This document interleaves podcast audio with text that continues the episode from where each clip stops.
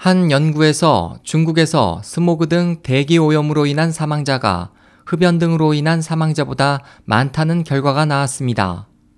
홍콩 South China Morning Post는 5일 국제환경단체 그린피스와 베이징대가 공동 조사한 자료를 인용해 2013년 베이징 등 중국 주요 도시 31곳에서 25만 7천 명이 대기 오염물질 초미세먼지로 조기 사망했다고 전했습니다.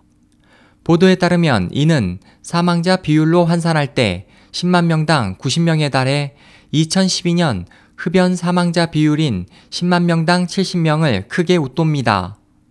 북경 첨보도 이 같은 내용을 전하면서 31개 도시 중 스자장, 난징, 텐진, 충칭 등 12개 도시에서는 초미세먼지로 인한 사망자 비율이 10만 명당 100명을 넘어섰고 베이징은 10만 명당 79명이다. 베이징의 폐암 발병률은 10년 이래 40% 이상 증가했다고 전했습니다.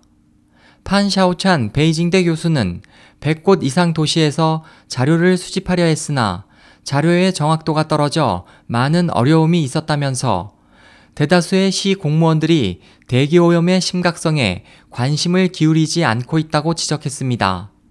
SOH 희망지성 국제방송 홍승일이었습니다.